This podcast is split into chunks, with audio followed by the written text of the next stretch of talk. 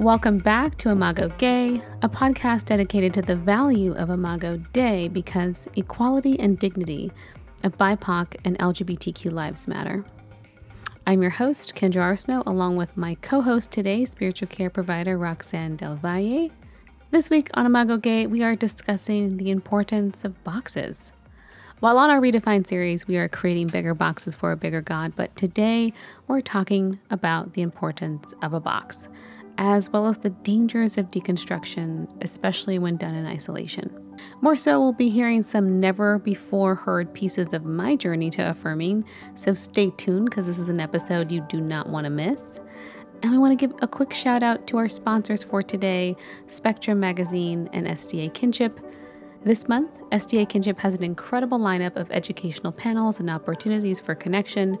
So if you would like to be a member or are just curious about finding LGBTQ communities, please check them out at sdakinship.org.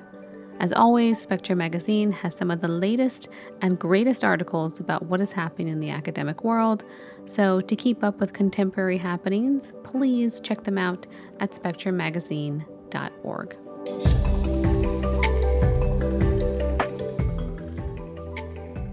How are you feeling today? If I sound a little off today, it's because I had three wisdom teeth pulled this week and my jaw feels a little sore. So We'll be very gentle. We'll keep you. an easy pace for you. thank you. Not too critical of my voice this week, hopefully. so, something I wanted to talk about is religious deconstruction. And one of the definitions of religious deconstruction is the tearing down of theological presuppositions, meaning presupposed beliefs, in order to reconstruct beliefs under a new paradigm. That new paradigm does not have to be a significant denomination or religion, but often results in a significant change. Now, there are so many challenges to deconstructing, and I'll talk a little bit about my own process and some processes that we're seeing in the world right now, because we don't realize how much of our identity and sense of well being and meaning in life actually come from the beliefs that we hold. And something you touched on last week was how sometimes psychosis and spirituality are not too differentiated from each other, or they live in the same parts of the brain. Well, I will say that I'm very excited to hear a little bit more about your journey and not just, I think we've focused on the herd, we focus on what's helped you kind of find purpose and, again, a sense of groundedness, but what that deconstruction looked like Sure. and where it has landed you. Has there been also some reconstruction?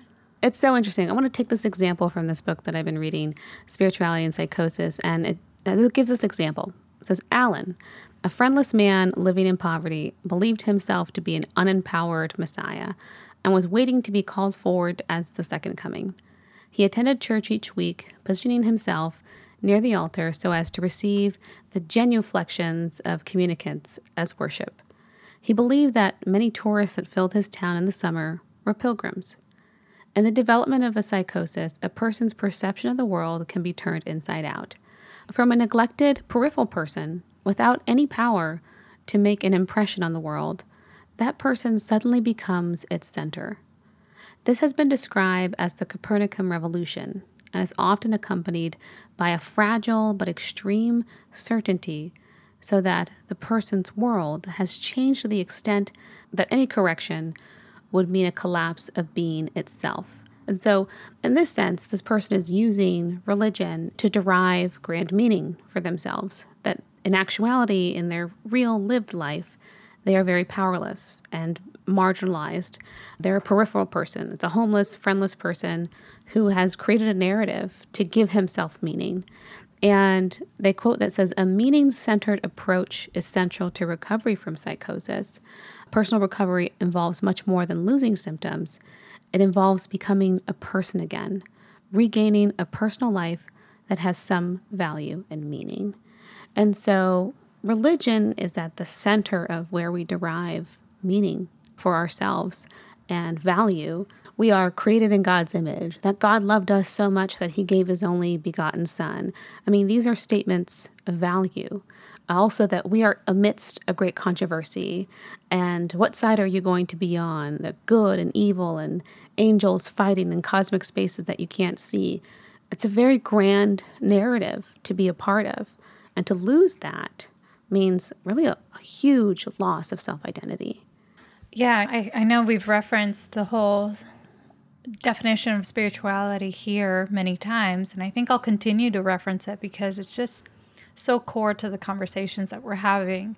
Spirituality is about a sense of connection connection to self, connection to God or some sacred being or nature, whatever it is for you, and connection to others at the center of it, when all these things are healthy and you are feeling connected, that's when you can maximize your experience of meaning making. Hmm. And whenever you can enhance your experience of meaning making, whenever you're feeling connected to self, God, and others, and you have meaning and purpose in your life, you simultaneously enhance your coping ability. Right. So I think a, that speaks to how spirituality is embedded in overall health and well being. But B, how enhancing one's coping mechanisms is tied to meaning making and therefore a sense of connection with yeah. the world, with self, and with God.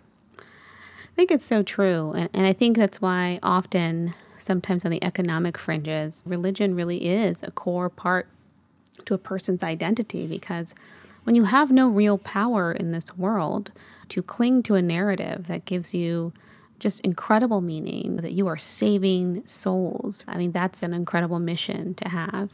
And so people take on these projects, whether it's passing out leaflets or going door to door, even if it's not an official pastoral position, that they are in these positions of service because it's a place of deriving so much sense of self from. Yeah, and I think with psychosis, and I'm not an expert, just from the research that I've read and from my personal experience, people invent alternate realities because the one they're in is so unbearable right. that it's a coping mechanism. And so I think I would differentiate healthy spirituality from maybe toxic spirituality when it's being used to create an alternate reality because the one that you're living in is, is so painful. unbearable. And I think at times religion is a vehicle for connection. Yep. And it really does help us feel in tune with our sense of meaning and purpose. And other times we superimpose that narrative on ourselves when we feel actually very disconnected. Yep. And when we're wandering and grasping for a sense of meaning and purpose, but really not integrated integrating that into our lives. It's so true. I think there is a, an importance of having a box. So, starting off with a box, many of you listening are SDAs, and that's the box that you began with. And in some ways, it helped you make sense of the world. It helped us become participants in society to really understand good and evil and our place and doing moral things yeah, and it gave us a sense of direction. What am I working towards? What is my ultimate purpose? And what's what's the most important things in life that you should be pursuing? So those are things that in and of itself I can look at that and I say, these are important boxes. And when you're asking somebody to deconstruct and to challenge those beliefs, and you're asking them to deconstruct something that's so core to themselves, and I have a lot of compassion for that because I don't think it's a journey that you can take on your own. It's something that you do have to do in community with other people because it can just get really scary. Not only can it get scary and we do need support, but when people love us and when we are in communities that care for our well being, they also challenge us. Mm-hmm. And I think my own personal deconstruction of faith, I wouldn't have been able to have gotten to where I am now had it not been for people who I hold in very high regard and esteem and think they're very intelligent. And most of all, I think they care about me and they cared about my own well being. I remember I was told once that my church was very bigoted and that the people who said homophobic things to me were very bigoted. And I had such a strong reaction to that. I mm. felt so protective of my church and the people who created these expectations around who I was supposed to be. Mm. I was more angry towards the person in my community who called that out mm. than I ever was to the people who put me in such a small, dark closet yeah. my whole life. And I think over time, realizing that the person that was kind of pointing these things out in my life, there were many, that wasn't just one person, but mm. it really forced me to kind of explain these gaps that I was experiencing in layman's terms. Yep. They didn't have the whole buy-in. They didn't have the whole SDA theology to that I could just reference. I really had to explain it to somebody who had no idea. And as I heard myself explaining it, I just felt stupid. No. I've I felt like here I am trying to convince somebody that this person is not evil, even though it doesn't quite make sense to me, even though I don't have good theology for it. And so that's when my lens started to shift a little bit. Yeah, I think there is some use to the boxes that helped create our world. Our brain needs structure. I think COVID, I mean, it hit hard even for me because I'm somebody who thrives off of structure. I'm somebody who needs to have expectations, to be at a place at a certain time, to be at work, to be in a community. Those things are really big about really even helping my mental health. And so, those who are going to take deconstruction the hardest, or maybe those who are transitioning in their job placement, or even going through school where there's irregular hours, when you're taking that journey on by yourself and there's not other parts of your life that are structured and helping you to like move on with every day, it's so easy to fall into depression and anxiety. And it's a, a part of me wants to recommend grab a good book, grab something that has four walls as far as a lot of books are going to present a narrative that has values and characters that have arcs and growth. And these are spaces that you can begin to connect with if you really find yourself going down this deconstruction journey. And I've had some dark nights where I am spiraling. yeah, uh, yeah. because it's, you know, like any other grief in your life. Mm-hmm. And with religion, especially. Oh, yeah. I can just say when I first entered the seminary, I had already begun the process of deconstruction just because I had lived a journey where the theological beliefs were not matching my actual experience. So, this is a good place to start. What caused you or what prompted for you the deconstruction process? Because I think that's what we're wondering. Is this something yeah. that's necessary to go through? Is this something that people never go through? So, maybe share a little bit of what prompted this deconstruction phase in your life. And it is actually quite surprising that you were going through this phase during seminary. I, I think that part's especially intriguing. As I've talked about in previous episodes, I was married in an abusive relationship and went through a divorce. And a part of that was this person who was really a spiritual mentor in a lot of ways groomed me. I was 22. This person was much older. I was looking for a lot of spiritual direction at that point in my life. I think I was going even maybe through my own, I wouldn't say psychosis, but definitely I was in a deep search at 22 because I just graduated college. I don't know what direction my life is going. I have two degrees, but they're not really practical degrees. There's no channel where I'm going to be getting my job now. And so I think that left me with a lot of questions about what's next. And I think I did cling to something that had boxes, something that had four walls, which was religion, something that I knew. And this person kind of came in and was the teacher, so to speak. And I kind of fell into that. But the practical workings out of this person's theology that was very conservative, very patriarchal, created a life for me that was uncomfortable as a woman. I I'm more than just submission and obedience. I think really? surprising. there was a lot of financial abuse. There was a period of me being homeless and there there's a whole story that I talked about on the previous journeys but I think that practically what I was experiencing with this person and how they believed they were to rule over me was a very toxic interpretation of scripture even even from a lot of people say well this is person with an obvious mental health issue But I think for me, what, what I saw when I was under that system was if we do believe in something like complementarianism, men have their roles, women have theirs, women submit to the man, that's the order of marriage. I, I looked at it in the same way that I would look at slavery. I would think here's a system where, hey, you might get a good master and might not be beaten as regularly. And so someone could say, see, slavery is not inherently evil because it's just the participators in it that make it evil. And I would have to say, no, I think the system that allows or that would in some way endorse this kind of abuse because of the structure of inequality that's inherently in it, that that structure is flawed. And so that began my own journey of thinking I don't think that it's wives submit to your husbands. I don't think that there is this complementarianism. It didn't fit with who I was as a person. I mean, I was a whole rounded person, paid my own bills, did my own job, very educated, didn't didn't have even a patriarchal household that I came from. And so it was just so different to who I actually was coming into the church that I realized like to conform and to contort myself to fit into this box is too painful and it just it's not right.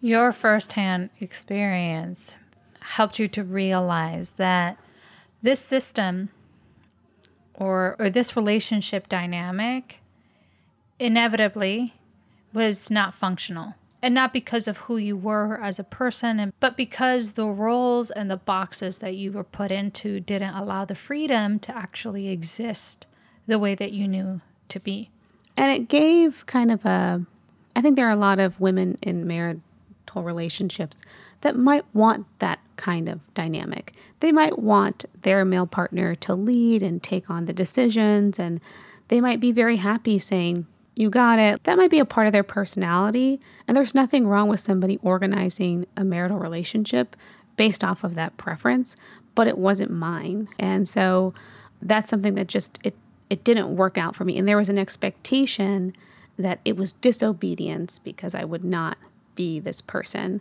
and I would suffer ramifications, and he would get violent because I wouldn't submit, and I would have to sleep in my car as punishment. It's part of like, you know, at some point, the plan was to wear me down so that I would finally just do what he said. And I never got to that point. I'm a very stubborn person, so I never got to that point, and I just ended up leaving at some point. Well, I think what you're describing is something is two different things. Of course, there there are preferences, mm-hmm. and I do think that there are two legitimate types of relationships: complementary relationships and uh, analogous or equal relationships. But both have challenges to them. They both that, have to be chosen. Well, yes. So that's a preference thing and that's a dynamic thing and of course but i think in this case it, it wasn't just that it wasn't your preference is that there was an abuse of that structure there was an abuse of that structure that was also endorsed by god you have the writings of Paul and wives submit to your husbands as to the Lord. You have these things that were said that is used as ammunition to say, this is the way of God. And that's where the religious abuse took place. So this relationship ends and and then you go to seminary? Is this where the deconstruction phase begins out of Exactly. The deconstruction phase has already begun. And I had really two choices in my mind. I can buy a van, travel the coast of California, be away from all people, because at this point I feel so hurt by my experience that I just don't want to be around anybody. And I just, I don't know why I thought this, but I thought, well, what's the harder thing to do? To be alone or to be in community again? And I'm like, I think to be in community would be the harder thing to do. And for whatever reason, maybe I thought it was the voice of God. Maybe I liked the challenge. I thought, well, I think community, as hard as it is, is probably the place that I would receive healing. And so in my mind, I thought, let me find out what the Bible really says. I think there was a part of me that always wanted to be an author and to write, but I wanted to do that responsibly. At this point in my life, theology had been drilled into me that you can't lead people astray. You have to know the right answers. And if you don't know the right answers, you're responsible for people not being saved. And so there was a heightened expectation upon myself to say, I need to find the answers.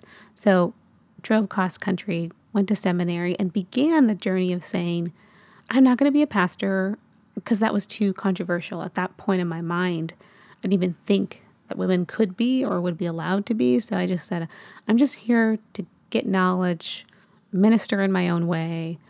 But I was too, I didn't want to enter into a dogfight with anybody over that theological should women be allowed to preach or not. And so while you are at seminary, what happens? Do you have anything similar like that when you came to seminary? Did you come to seminary with those ideas of being a pastor or how oh, did you no. enter? No, no, no. I, same.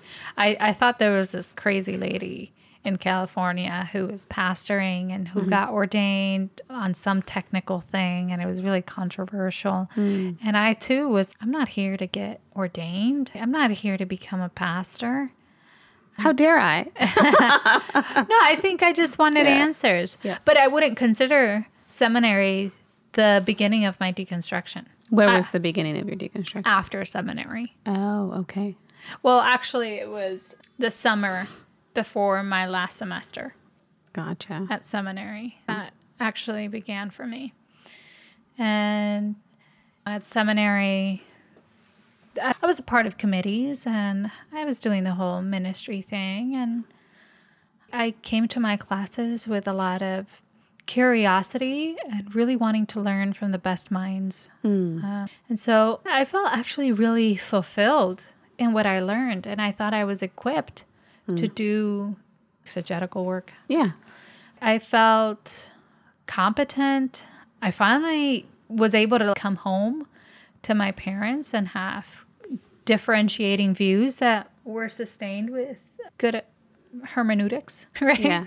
So I was able to hold my own. So I got out of seminary what I wanted, except except the personal questions that I came to seminary with, which I will say some are trivial and some are Jewelry. yeah, jewelry was never addressed. I don't think modesty was ever addressed. Hmm. So that was very open, up in the air. But then the bigger questions were also not addressed. Homosexuality. Other than just it's wrong. I cannot think of a time during my seminary experience where it was addressed directly. Uh, I had several times where it was addressed directly. I'll say with one exception. And it was because this student who had recently come out was going to come give a talk in the class and promote this kind of LGBTQ community that was celibate, of course, and side A or side Side B. Side B. Okay, Yeah. yeah, side B. So I- I mean, I didn't really track with that. I I thought that doesn't give me new information. I did have one experience with a counselor at seminary hmm. who had retired, and he told me to never tell my husband That you were. that I yeah that I was gay. Hmm. He suggested that some things you tell and some things you don't, and that I can't imagine marrying somebody and not telling them about my sexuality. And it was so interesting to me because I appreciated him so much. I mean, I mm. found him to be so therapeutic, but of course, I was just so deep in the closet and so deep in my own shell and my own shame mm. that the fact that he showed warmth to me was enough for me to be grateful. I'm sure it made us both feel good. I'm sure it made him feel like good. Oh, I I'm gave great advice. I Yeah. gave great advice. As somebody who's really struggling, uh, uh, felt heard and loved. And then on the other hand, I felt heard Yeah. and accepted. Yeah. And so I think Win-win. Everybody. win win, win. Yeah. everybody except I had a big, huge hole in my heart. And Hmm. that conversation didn't take the shame away, it just drove me in deeper. Wow. I appreciate you sharing that. As I kind of journeyed through seminary, I had spent so much time in theological study before I got to seminary that there were a lot of things that I was already up to speed on about what they were going to be teaching. But I did find a much more balanced position, especially on women in ministry. I think I took a class by somebody who really advocated there is a biblical case for women pastors, and they, we looked at Junia and Phoebe, and we looked at Paul's overarching statement of all are one in Christ Jesus, male and female, slave or free, that this isn't just a future heavenly fulfillment, but this is God's will on earth. And made these really great, intelligent arguments that kind of gave me freedom to own my space to be there and own my right as a, as a person, as a woman, to be in these spaces. I already knew that I was capable intellectually of being present, but I didn't know if I was accepted because of people's different ideological bigotries. So I'm going through seminary, and I think when COVID hit, uh, I spent a whole year, 2020, we all spent 2020 to 2021, taking classes online, spending so much more time indoors. And it gave me permission to not have to put on airs, to begin to ask hard questions, and to also begin to wrestle with my own sexuality that at the time was coming to the surface a lot more. Wow. Interesting. And that is for a later podcast. but I can say that during this time when there was a lot of questioning about my sexuality and who I am, it was one of the darkest periods of time I'd ever gone through. And I had never, I don't think I've ever been super suicidal. I mean, there have been times where I've been really sad and been like, I don't want to exist anymore. Mm. But I think that was probably the deepest hole that I've been into because I knew from what I'd learned in my own classes on sexuality that side B is as far as you could ever go. You can identify as LGBTQ, but you could never actually get married. You couldn't be in a relationship with the same gender. And I just remember not contemplating suicide, but definitely wishing that I didn't exist because I didn't know where to go with my life at that point. I just spent three years at seminary. I had maybe another semester to go or less than that. And to feel like, what is my life at this point? And now, not even to know if I was on the same side that God was on. I think I went through a, a period of time where I had to say, okay, God, if this is how you think about homosexuality, that it's wrong and that two people of the same gender cannot be together, then I literally pictured myself standing in front of him on Judgment Day with an opposite view. And to get to the point where you're willing to face God, usually I, have always thought of God as somebody who's supporting me and that I'm on I'm on the side of right. But to take that precarious step into the unknown and say, I'm standing on my own judgment and and if this is how you believe, I have my own belief that is different. And I think that's the first time that I've ever made a variation or a differentiation between myself and God. And not and not my own idea of God, because I don't know exactly what he thought. But in my mind, I said, if this is how you think, I think differently. And that put me in a really scary place because I had to envision myself to say, and if I'm wrong, I'm willing to take my own life into my own hands and to say, whatever it is that happens to me after I die, not getting the afterlife, or as an SDA teaching it is, you're going to the lake of fire. if that's what happens, then I'm willing to stand that. And I think that took a lot. Yeah, that's bonkers because I remember growing up, my parents always telling my little young self, at least if we're wrong in the end, then we lose nothing. But if we don't do what's right, we lose everything. Mm. And so for me, it was even the odds. What's this life in comparison to eternity? It's better just to be celibate, closeted, and gay because at least then for sure you're making it. You're making it. Yeah. Or you're, and, you know, I think for me, it wasn't such a survival mechanism. I really did want to please God. Mm-hmm. It was it was about making God proud and making sure that God felt reciprocated. Yeah. And and I thought a hundred years if I lived them are a small price to pay it's a small sacrifice. To be alone forever. And I totally get it. I think But then but it's yeah. not a small price actually. Yeah. It came at the cost of a lot. And it also came at the cost of a genuine relationship with God, which I thought I had, but I But I really didn't now that I understand relationship and how relationships work. It has to be reciprocal. It's, I think even that moment of me standing in opposition to God was the moment that I became a person for Him to have a relationship with. Right, right. Because other other than that, you've just been this obedient, submissive person. Yes. And at that point, I wouldn't want a relationship with someone who just did everything that I said. And there, there are all these instances in the Bible where you see Jacob wrestling with God or Moses contending with God.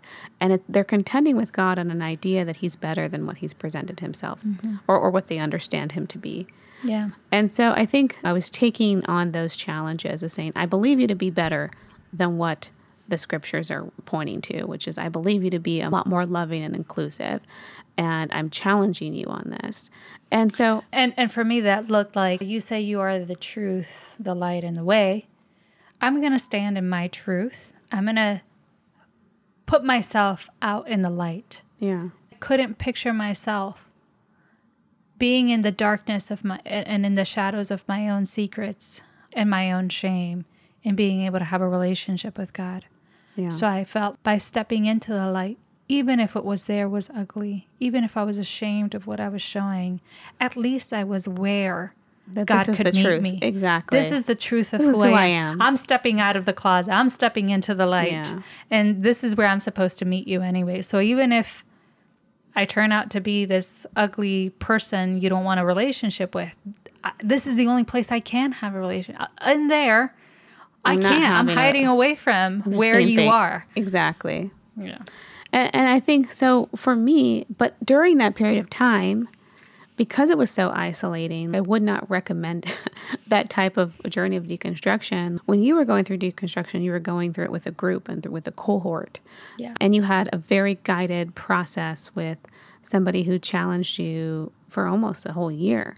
Is that correct? Well, I think it was at times five, four people. Uh, and yes, it was for an entire year.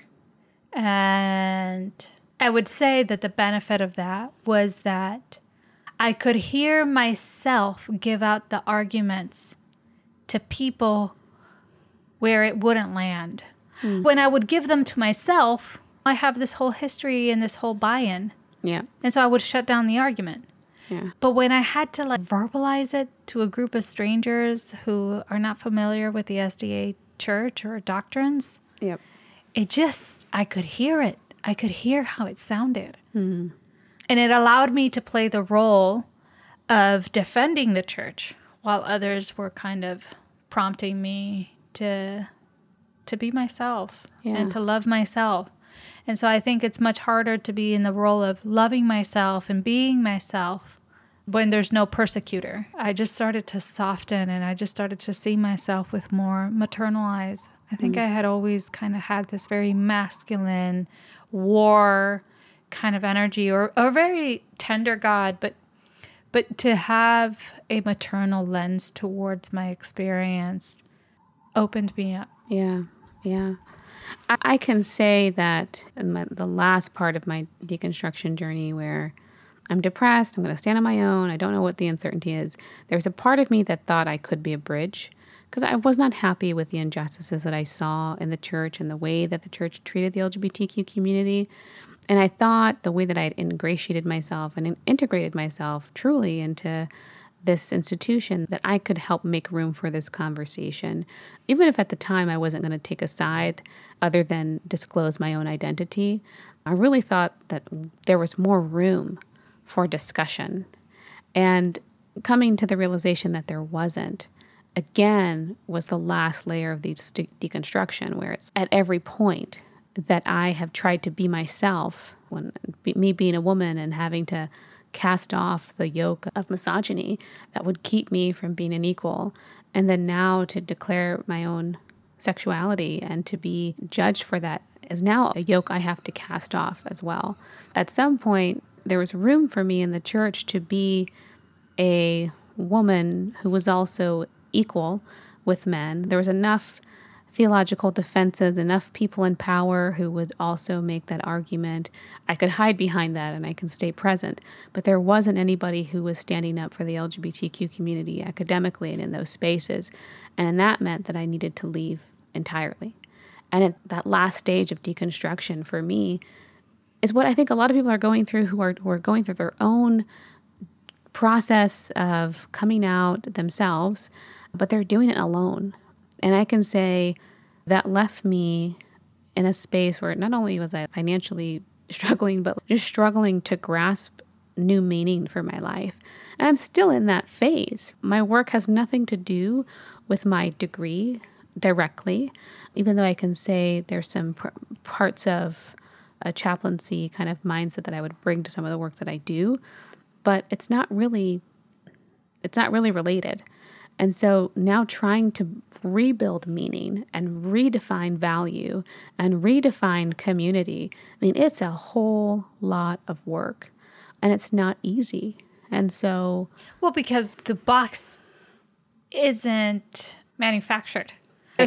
I'm creating my own box. exactly. Yes. You're doing that on on your own and, and I think that was what was hard for me when when I felt I could finally integrate all of who I was, not just parts of me, but all of who I was, with a belief system that I had reached some sort of integrity, that I could feel free and yeah. at peace. Because I'll say this there was a period in when I was a teenager that I had really walked away. I was ready to give up being SDA. Mm and I had moved in with my uncle. I was pursuing a law degree. I mean, I had adopted a more deistic view of God, mm. and I was content with that. Mm. And so when I returned to the faith, for me, it was like, let's settle this once and for all. So I really did put my whole heart into wanting to conform yeah. and wanting to understand it. I didn't come in with this challenge mentality to seminary. Mm. I came with a student mentality. Teach it all to me. I'm going to absorb it. This is going to either push me all the way in or push me all the way out. Mm. And the reason I had come back was because I, I had no peace. So anxiety really took over my life when I didn't have a God to turn to. Mm. Now I can look back at that time and realize how much I operated out of this victim mentality and this codependency mentality and really not seeing God as a savior in the present moment, but God as a savior in a very historical sense and that in a very future tense and that that I was saved, but I had no autonomy or agency other than I turn to you. That's the extent of my autonomy. So under that structure and under that kind of mentality, there was no way for me to access any kind of peace outside of that relationship anyway. Yeah. And that mm. would be true even if it were a different benevolent God. Yeah. So, what was different about the deconstruction the second time or the walk away the second time was that there was integrity. I was able to find God. I didn't feel disconnected, even though I felt disconnected from a belief system that yeah. had pressured me into just darkness. Yeah. I think for me, understanding one, how hard it is to deconstruct on your own, also the importance of being able to have that deconstruction happen in community has made me like sympathetic for those that are still in the church and that I can say at times I do feel in a very selfish way, I feel angry. That that my walkout was a singular walkout. That it wasn't an exodus of many people who saying injustice, injustice, we're all leaving. Even though in some sense that happened, I think in the long term, I think it's too hard to leave community that's so central to who you are and so central to you making meaning out of life. And so there's a part of me that has been judgmental, and not not intentionally, not purposely, not even in a mean way, but just in a in, in a selfish way, in a way that wants community. Yeah, I think to question the integrity of the community that could see an injustice happen, how can you say it is safe for somebody to share about their sexuality so long as they don't act on it? And then proceed to watch how the same institution that made it supposedly safe for you to share that information cast you out and spit you out and say, nobody stand up and say, wait, wait, wait, what's going on? Yeah. And I see that as my personal journey. And I know that it's hard and I wouldn't recommend it. And I think from that space of empathy, I say I wouldn't recommend it, I think some people don't have a choice. There are people who are LGBTQ who are making this exodus because they have to. There are parents of LGBTQ youth who are making this journey because they have to. The cognitive dissonance is so great, and the suffering in so many ways is also equally great.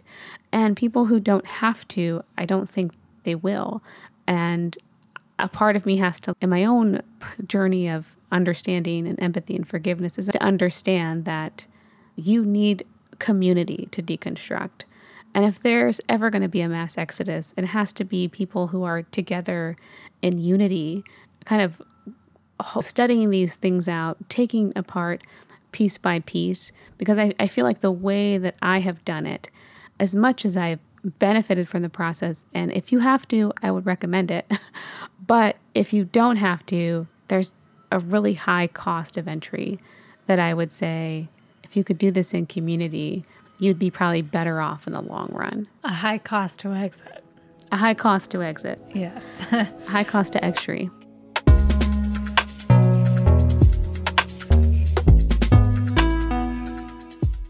So, bottom line, deconstruction is hard, and spirituality is core to our identities. So, as we're building bigger boxes for a bigger God, just a word of caution to make sure you have the proper support systems in place. Even if it's just a single person who is going through that journey with you, it's going to make all the difference. I am genuinely so proud of every one of you who is making the decision to challenge yourselves in areas that are hard. And I just want you to be safe. The darkness that can come with feeling isolated and even excommunicated from your community can take a heavy toll. Just be sure not to bear those burdens all by yourself.